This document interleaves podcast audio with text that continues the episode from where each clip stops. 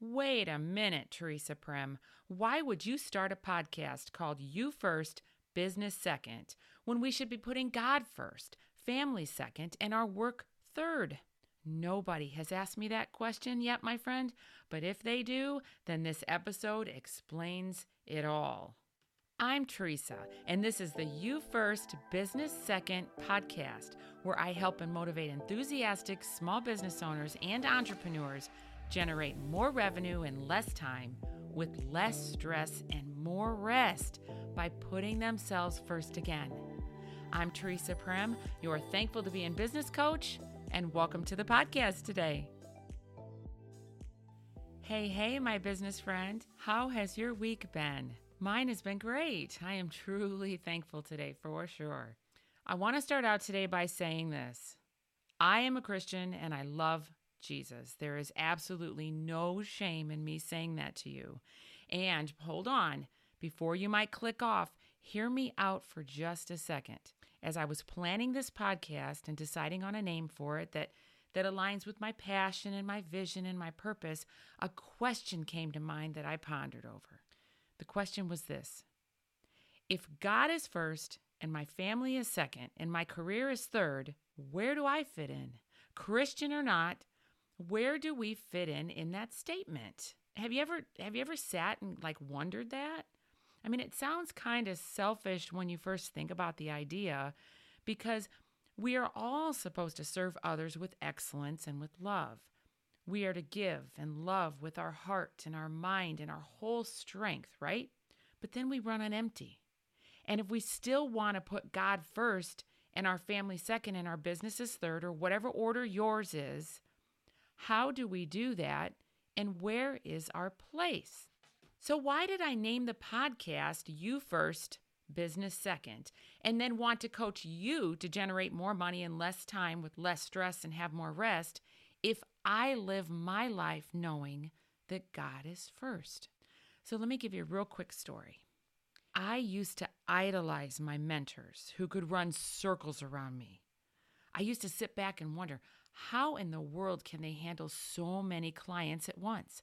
How do they make so much money and still keep it all together? I was so impressed to the point that I actually wanted so much to be just like them. I watched them for years and years. And then I started taking notes. I saw broken relationships, lots of after work parties, and minimal vacations. And then one day I said to myself, I don't want to be like them anymore. And that is when I started the mental process of bringing the top producers off of the pedestal that I had them on in my imagination. And I brought them down and I started charting my own course with the Lord as my guide. And it was a long battle in my mind because you see, my mom was that way. She was a she was a terrible workaholic and she passed away at 60 years old.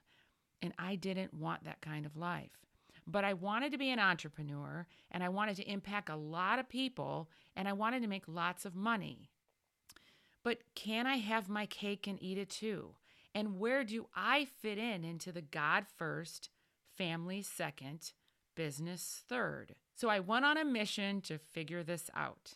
Putting God first means looking to Him as an example of how we should live and knowing that if we are believers, He is not someone who is outside of us, He lives in us. He dwells in us and He works through us. And how do we want to honor Him with our whole heart, our whole mind, and our whole body? it's like Jesus is living on the inside of me. And so to put Him first, I must put myself first too. Not in like an egotistical way, but in a way to honor him with my whole self. And honoring him with my whole self did not mean sneaking into the bathroom to call a client while I'm at dinner with my husband. or leaving my cell phone on when my 10 year old son says, Hey, mom, I thought you weren't going to answer your phone today. And fibbing. Okay, telling white lies to both my husband and my clients because I ran out of time at the end of the day to juggle everything I had to do to keep up with the business and my personal life.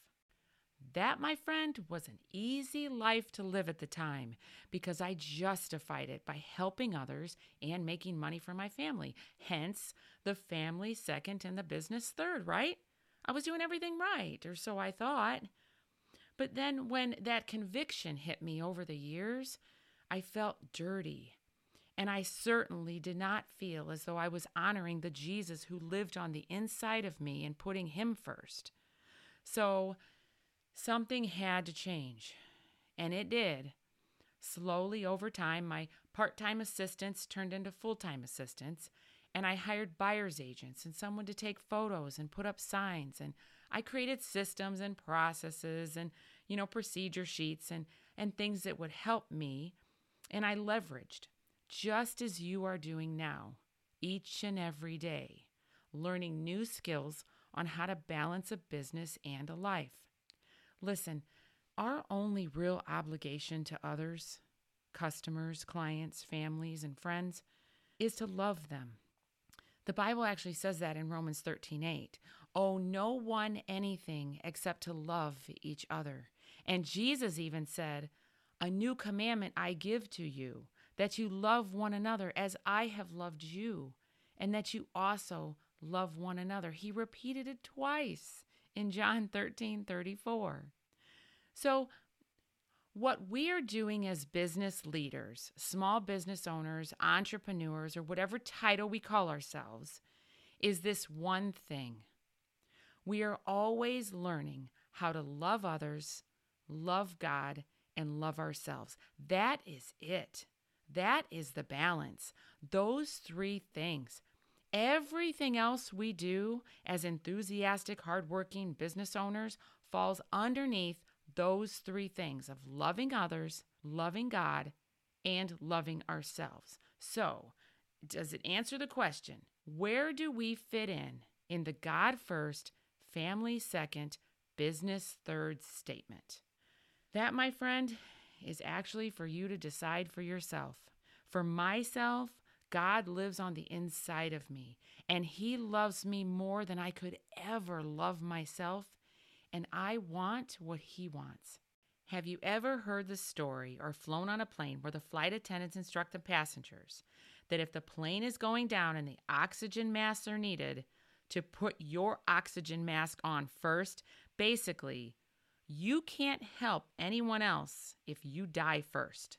Friend, why are we waiting until the plane is going down to put ourselves first? I will put a few scriptures in the show notes for you below. But I tell you, friend, after I outlined this episode, the Lord worked on my heart so heavy that I now have added a simple new prayer to my mornings. And it goes like this Lord, how do you want me to love you today, love myself today, and love others today? I know it. I know it. I want to love well. That is for certain. And let me finish up this episode today by asking you how much time did you spend resting this month and what did you experience? That is one of the review questions on my free resource that I created for you called the Monthly Business Review Plus. It's an online fillable monthly recap for both your business and your personal life. There's no pressure, but it's free. Simply go to www.businessreviewplus.com to sign up for it. Thank you for listening today and investing in you first and putting your business second. Bye for now. It's Theresa Prim, your thankful to be in business coach.